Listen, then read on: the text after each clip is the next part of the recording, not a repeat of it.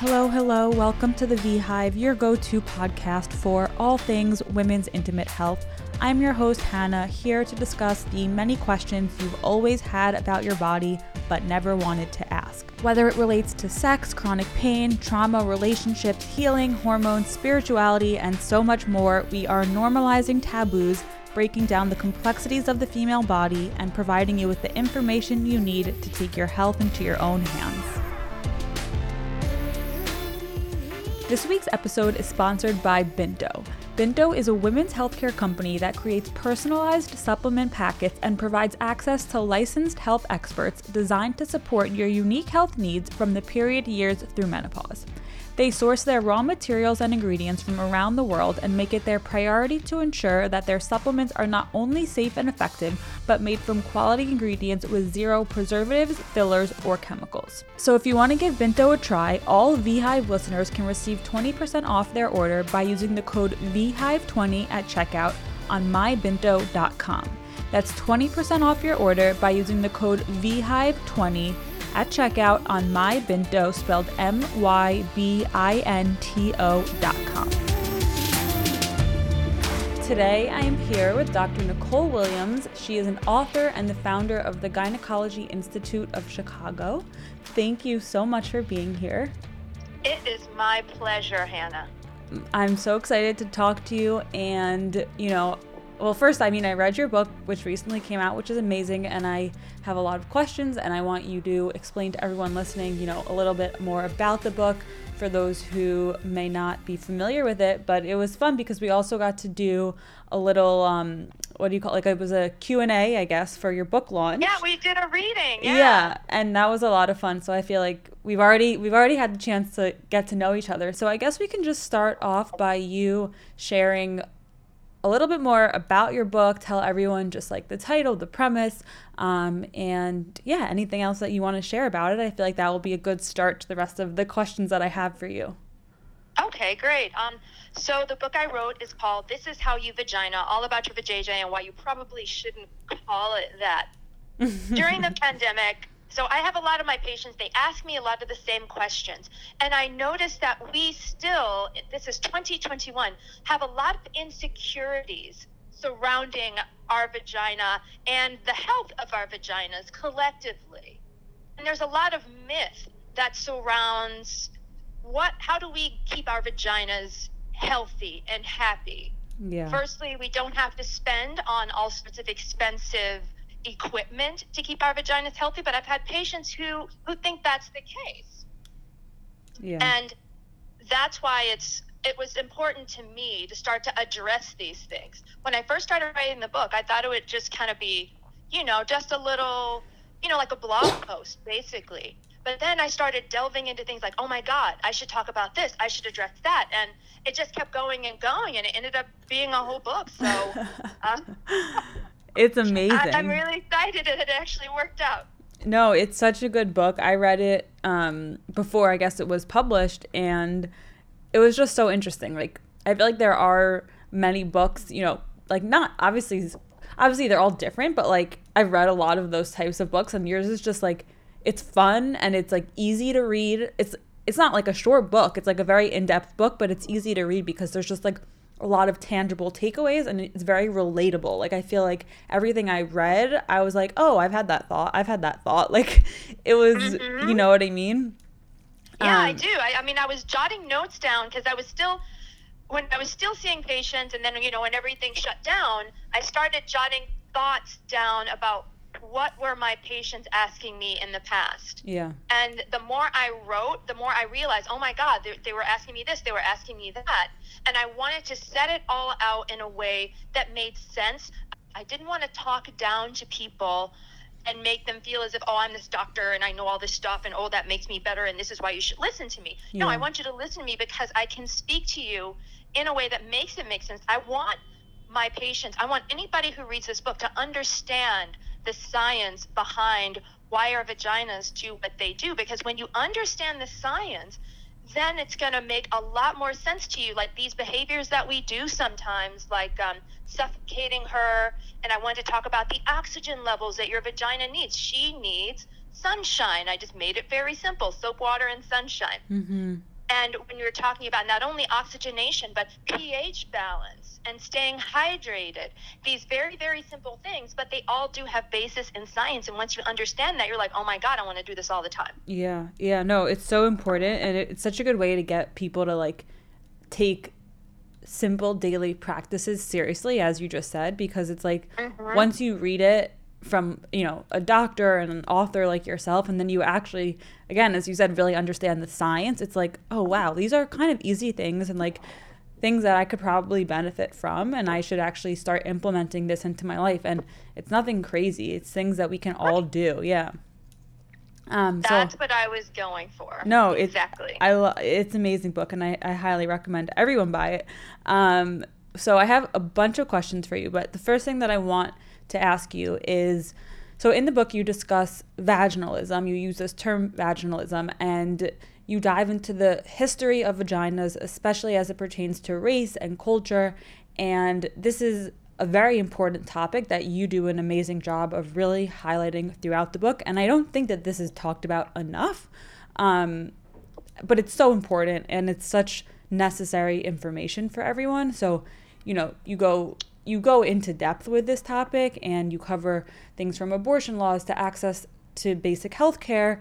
And these are obviously such important topics right now. I feel like for everyone to really kind of have some baseline education on. So, do you want to talk a little bit more about this term and like the ways that you incorporated it into your book and obviously the importance of it? Yeah, absolutely. So, I made up a word vaginalism as a play on the term racism, but specifically to the way that women, minority women, white women, all women mm-hmm. kind of, we, unfortunately, women are not always the most kind to one another in general. Yeah. But then when you throw in not only classism, but when you throw in the differences about race, the ingrained things that we were somehow taught through the media and history and other kind of general being alive in the United States of America very specifically,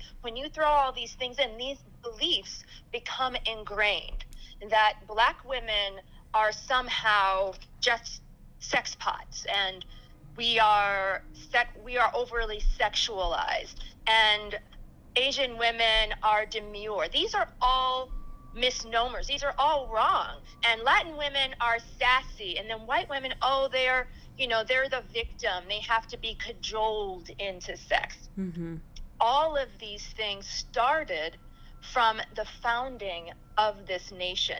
And when I talk about these things, I go, okay, when you go back to slavery, yeah. the owners of the slaves raped the women and they used their own they used the term oh well they wanted it they tried to sexualize the slave the enslaved women to to satisfy their own desires and to make themselves feel better about what they did say oh well she wanted it and then the wives of these slaves well they had to be cajoled and into actually having sex so that made them cold and unfeeling mm-hmm. so all of these things many of these things started from there and we are still suffering from the re- repercussions of this behavior to this very day. For example, if you take uh, like um, a, a, rap star or a hip hop woman, a black woman like um, Megan Thee Stallion or Cardi B, somebody like that, they are seen, unfortunately, sometimes as being more loose, a little bit not as deserving as somebody who, uh, like, uh, who is that chick? Hmm. Uh, no, not, not like a Lady Gaga or even a, um, oh goodness, you know, I'm not really up on these, but, but you know what I mean? When when a white woman decides to embrace her sexuality, it's seen as empowering. Yeah. And when a black woman decides to embrace her sexuality, it's like, oh well, she's a hoe. Mm-hmm that's what I talk about the double standard between women. And, and we do this to each other. We, we should all be able to embrace the sides of ourselves that enjoy having sex without being judged. Hundred percent. And yeah. that's something we need to understand when we're talking, even between women. we need to start thinking about that when we discuss these things amongst ourselves. And that's why I had to write that chapter. Yeah. No, it's so important and I'm so glad that you did. And I think that I mean, I actually I know that like and I know that you know as well. I guess you as you said, you coined the term vaginalism, but the context of race as it pertains to sexual health and like women's intimacy and all of these topics that we're speaking about like it's not discussed. And i you know doctors aren't discussing it. People in the media aren't really discussing it. So it is such an important thing to have a conversation around. And thank you for doing that.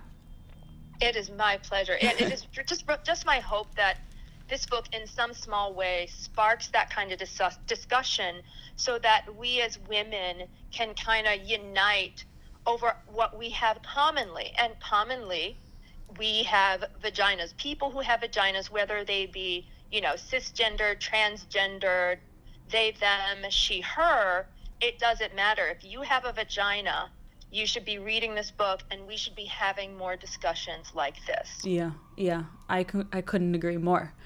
Another important conversation and discussion to have that you really do a good job of outlining in the book is dispelling many common myths and misinformation concerning the female vagina, genitalia. Um, and as I said in the beginning, like you take these simple things that we've all kind of thought about and questioned and asked our doctors, but you break it down and you really just debunk all the myths which I loved reading. So, do you want to share some of the myths and misconceptions that you found most shocking and most important to kind of share with all of your readers? Yeah. So, um, in one of the chapters, uh, I think it's chapter seven, uh, we talk about uh, my vagina smells and there's something coming out. And whenever we whenever our vagina has any type of any type of odor that is not like you know roses or parfum or anything else that we can put on her then you think that she's somehow diseased or there's something seriously wrong or and that's not the case because as i explained i kind of go through what's normal and what's not normal. And a lot of my patients think that any smell is abnormal but in the book i explain this is why you might have a little bit of an odor, and I call that your signature scent. The oils around the vagina paired with the mucosa itself, and even with a very healthy vaginal pH, there might be just a little bit of a twang because mm-hmm. we know that the vagina is slightly acidic. So then you might get a little bit of like a sourdough bread kind of thing. And who doesn't love sourdough bread? I love sourdough bread. And that's actually okay. But then, you know, if that odor becomes persistent or it is pungent, then absolutely you should be worked up. But for the most part, if you're hydrating, if you're healthy, or if you're engaging and um, if you engage in penetrative sex with people with penises, and if you're being protected with with the use of condoms, for the most part, a little bit of odor is actually okay. Yeah. So that's one of my big ones that I notice. Everybody thinks is that their vagina smells and oh my god, I'm diseased. Right. But how do you differentiate? I guess it's it might not be so easy to say, but what's like the kind of fine line between a natural smell and a problematic smell? No, a natural smell is going to be a little bit more subtle. You kind of got to, hate to say, you kind of got to get up in there to smell it. Yeah. If it's pungent, if it is pungent and persistent, and if it's different if it differs greatly than what you're normally used to. And that's why I want us to get used to what our signature scent is. So when it does change, or if it does change for that matter, then you, of course, you bring that to the attention of your healthcare practitioner so we can do a proper workup. But most of the time, the vast majority of the time, the discharge and odor that we might have is normal. Mm-hmm. Yeah. Yeah, I think that's that's really important for people to hear because that's just one of the many like questions that I'm sure everyone has had at some point. Oh yeah. You know, I talk about it like this. So, we're making saliva all the time. All mm-hmm. the time we make saliva, right? The reason we don't pay it any attention is cuz we can swallow it. It yeah. just goes down but but because our vaginas have no swallowing mechanism, your vaginas are still making a small amount of fluid all the time not as of course not as much as our mouths but we are making a small amount of fluid and for a little bit to dribble out every single day is okay. Mm-hmm. And that's why I advocate not wearing a panty liner because if you're wearing a panty liner, there's plastic on the other side of the panty liner and that actually contributes. I don't give a damn how, excuse me, how breathable they say that the artificial thing that you're putting in your cotton underwear is. That's not the case. So you yeah. want to just use plain old cotton underwear. That's the most breathable material we have. And that's still going to allow you to allow a little bit of normal discharge to come out and still allow her to have enough air. Mm-hmm. Yeah, that's also like a really important thing for people to hear because most gynecologists don't really tell their patients that. Like, I don't know wh- why is that. The reason that a lot of gynecologists don't really discuss this is because we weren't taught how to educate our patients. We're taught in residency, in medical school training, how to fix problems.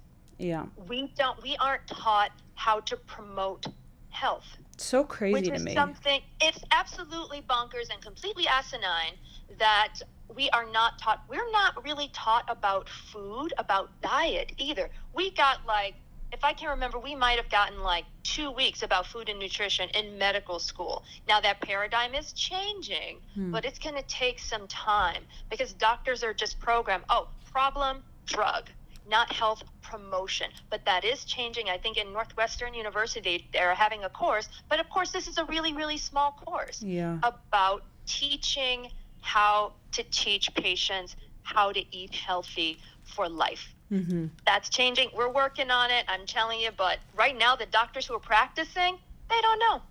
It's so wild. And I mean, I just have such an appreciation for doctors like you and you know, I feel like unfortunately I don't come across them that often, but there are a decent amount of doctors that I have come across and continue to come across that really I guess make it a priority to do to like really educate themselves on on all of these things on the things that aren't taught in medical school apparently and on preventative medicine and like yes. really just ways that you can optimize your health and you know, obviously I am like focused in in this area of women's intimate health, but mm-hmm. it's so refreshing to find a practitioner that like really you can tell when there's when when a doctor like yourself really makes an effort to like just has so much more knowledge i feel like and cares so much more about the patient's overall health and well-being and you can really tell yeah, and that that wasn't easy to discover all these things. No, and to, I know. Because you know there was there was some learning by doing, there was some learning by research, and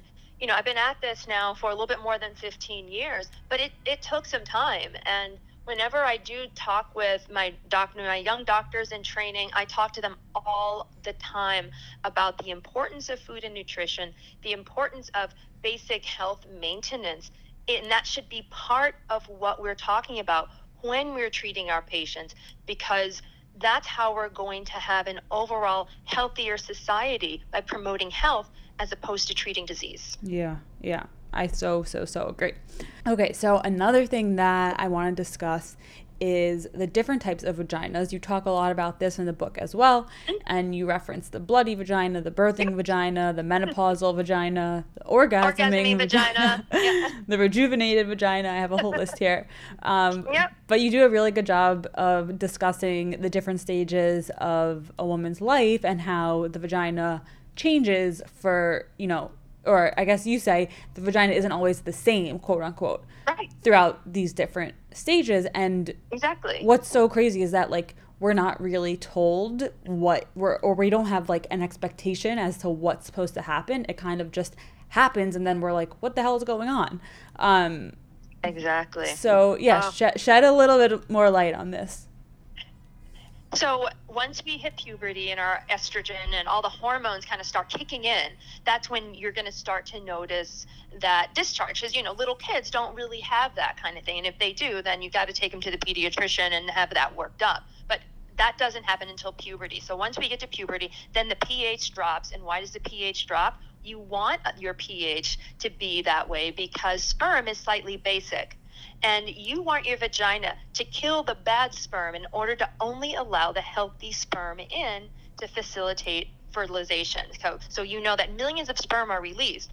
And if they're released into a vagina that's also too basic, then perhaps some of those non good sperm, because you want sperm that are that are highly motile, they're really go-getters, they have really great DNA, and they're make a, they're going to make a great kid. Mm-hmm. That's why that happens, especially once you hit puberty all the way into our 20s and, and into our 30s. Once you're into your 40s, that pH is going to change slightly, not only because of our lifelong exposure to various bacteria, but as our estrogen levels start to start to wane the healthy bacteria, which is lactobacillus species, and there's a whole lot of different ones, but that lactobacillus does start to decrease ever so slightly, and that's going to cause a shift in the pH, which is not necessarily unhealthy. It's just a shift in the pH. And so my patients who are coming to me, and therefore say, well, the, the, the smell of my vagina is, is, is different than what it used to be. And I go, yes, it is. And this is why. Once they understand why, then they are more apt to go, oh, okay, I know I'm okay. My vagina's fine. I'm going to keep going. And once we get into menopausal vaginas, I explain to my patients that if you don't use it, you lose it. Meaning, we want to keep stimulating that vaginal tissue because, yes, you don't have as much estrogen in the system, but if you're stimulating that tissue, your vagina can still be as healthy as that of a vagina of any other stage in life. Mm. And that's so interesting. That, it, it really, really can. I tell a story in the book about a lady who was 80s, in her 80s, and she complained of vaginal discharge to her primary care doctor. Her primary care doctor sent her to me. And when I examined her, her vagina looked perfectly fine. I said, Well, well what's the problem? She's like, no problem. My doctor sent me. I was like, well, why'd they send you? She's like, well, it's a discharge. I was like, well, it looks okay. It's like, are you having any sex or anything like that? She's like, oh, absolutely. Hmm. me and my husband been going at it like bunnies ever since he got that little blue pill. So the more if you're going if you want a happy and or healthy vagina and if you're engaging in penetrative sex with a person with a penis, have at it lifelong. That's going to keep her healthy. Wow. Wow, that's so that's so fascinating. Thank you for sharing that. Cuz I think all like I don't know, I think that's just good for people to hear because I think yeah, some people we have, yeah. We have such a youth-oriented culture. Yeah. That once a woman kind of passes 40 and then she's kind of in this kind of oblivion and then she becomes unseen. And I want us to change that paradigm starting right now women need to be seen as beautiful and lovely, as well as their vaginas at all stages in life, not just in their 20s and 30s. Mm-hmm. I love that. I really, I, I could not agree more. So thank you for sharing that. So, actually, similarly, mm-hmm. you discuss bacteria throughout the book a lot and the role yes. that bacteria plays in either a healthy or an unhealthy gut and its impact on the vagina and yes. the effects that that really has. So, why was I mean, talk about this kind of relates as you were saying to like the pH and the oh, yeah. the probiotics and all of those yeah the things. gut rules everything exactly um, I, I tell my patients this a lot because i'm in chicago where we got you can get like deep dish pizza and wings at like 3.30 in the morning same with new york here. Oh right right new yorkers. Oh my god. You guys you have that big flat kind of pizza yeah. you have to fold it. Ah, we're deep people over here in Chicago, which is probably worse for you. But all I mean is that we expect because we put some we put some really bad food into our guts and then we expect our vaginas to be completely healthy. But there is i call a little brain in the gut and that's what we were taught in medical school the gut controls a lot of the way that fluid move and bacteria move throughout our entire system especially those mucosal systems where we use bacteria and if we have healthy bacteria in our gut we have healthy bacteria in all of our other mucous membranes. And this is something that we actually need to study a lot more of. Uh-huh. In, in, medical school, we studied the various systems as these separate entities, even though we're in one body, we studied them as if they were these different, disparate things within a, within a system. And what we're starting to realize now, very, very slowly, is that each of these systems influences the other system. But we're just trying to, we're at the cusp of trying to figure out why. So we do know that if your gut health is good, then your vaginal health is good. And I explain that to my patients all the time. So no deep dish pizza, no hmm. big flat New York pizza, no eating garbage because your vagina is going to retaliate against you and then you're going to wonder why. Yeah. What do they say when you tell them that? Oh, they're like, "Oh." I'm like, "Yeah, healthy gut, healthy vagina." It makes sense. It does make sense. Yeah. And I honestly also feel like when someone hears it from a doctor, like I know I know it's kind of like sometimes you're like, oh, like a doctor tells me this, and sometimes people listen and sometimes people don't. But I also mm-hmm. do think that there is some sort of a, I don't know if impact is the right word, but like, you know, obviously you're held to a higher standard. So it's different yeah. to hear from you, like, oh, this is actually affecting you in a real, legitimate way. And yes. it resonates differently. I really, really hope so because I want to put things to my patients. I don't want to dictate to them. Yeah. I want them to understand because once you understand, then you're going to be in a better place to change your behavior. Mm-hmm. Mm-hmm. Totally. So, are there any other I mean, you talk more about this in the book like other common complaints that you see often that you've seen all the time throughout your years practicing um, in addition mm-hmm. to like a smell, but you know, also like itching and burning and other kind of common things that don't necessarily mean there's a problem, but are yes. worth addressing. So, I mean, I, I know you've heard it all. Of, yeah. Oh, I've heard a lot. Actually, and I want to I want to kind of talk about a little bit about rejuvenated vaginas. Yeah. Because once we I've had a lot of my patients and they come to me and they're complaining that they don't like what their labia, vulva, vagina, they don't like what it looks like.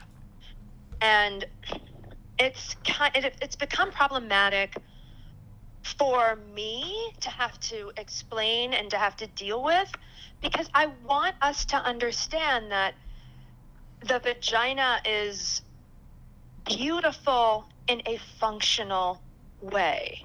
There is no paradigm, there is no standard of vaginal beauty because first of all it's all ugly that's why we sit on it. Mm-hmm. but i do have patients who are very very concerned and we can thank the internet for this i think.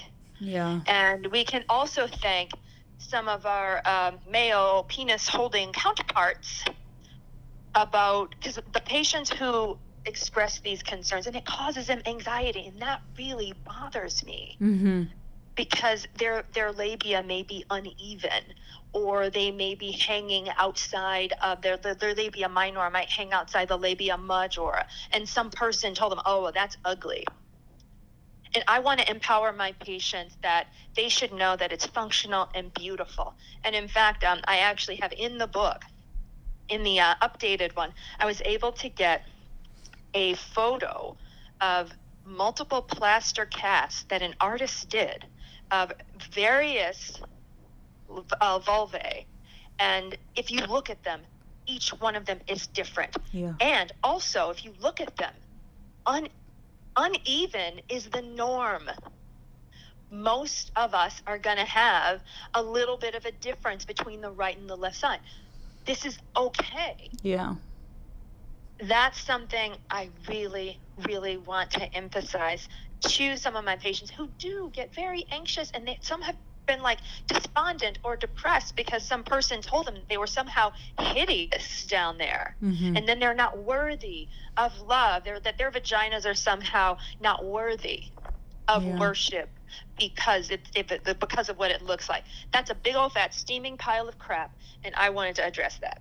It's so important. Like yeah, thank you, thank you, thank you. And I, I don't mean to get into like the topic of the porn industry because that's mm-hmm. a whole, oh god, a whole, thing. Yeah, right. but I do think that it is really to blame because it's like yeah. everyone looks the same. Everyone is, you know, and that's just not normal and I and porn wasn't meant for like this type of education like that's just not what it was meant for but unfortunately so many people are mm-hmm. educated mm-hmm. through it and it's like false yes, they are yeah absolutely false.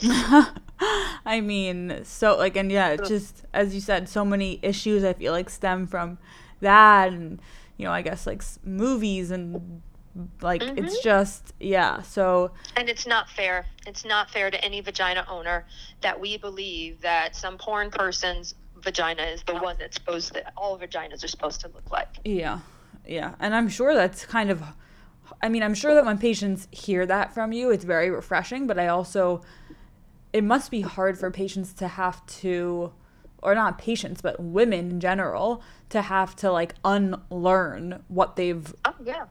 known or thought is is right or pretty or as you said makes them feel sexy and beautiful. Like being like having having let's say you as your doctor as someone's doctor being like no like everything is perfect and normal and there's nothing wrong with you then you actually as the individual have to be like oh crap really like mm-hmm. how do mm-hmm. i even unlearn that it's hard. It's really, really hard. And I'm, I, I know that I probably lost a patient or two when I, I refused to do their surgery.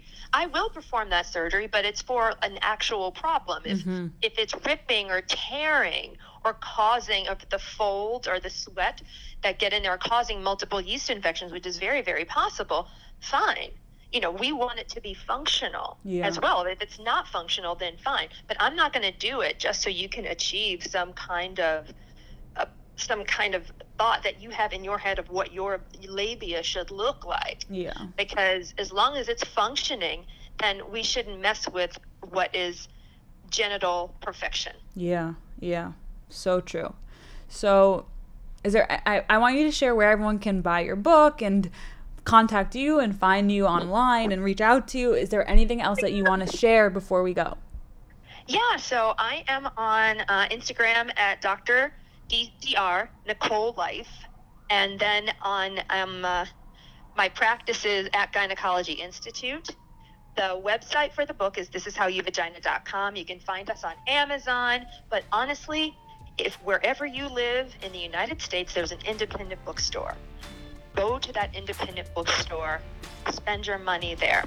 Now, yeah. I mean, Amazon is very convenient, but if you can, if you can, go to an independent bookstore, order the book, order the book there. But if you can't, of course, we're found on Amazon. Thank you. Thank you so much. I'm going to link the book and where everyone can contact you in the show notes. Every time I talk to you, I learn something new. So it was fun for me. And ah, I can't, yeah, thank you. I can't wait for everyone to hear this. All right, wonderful.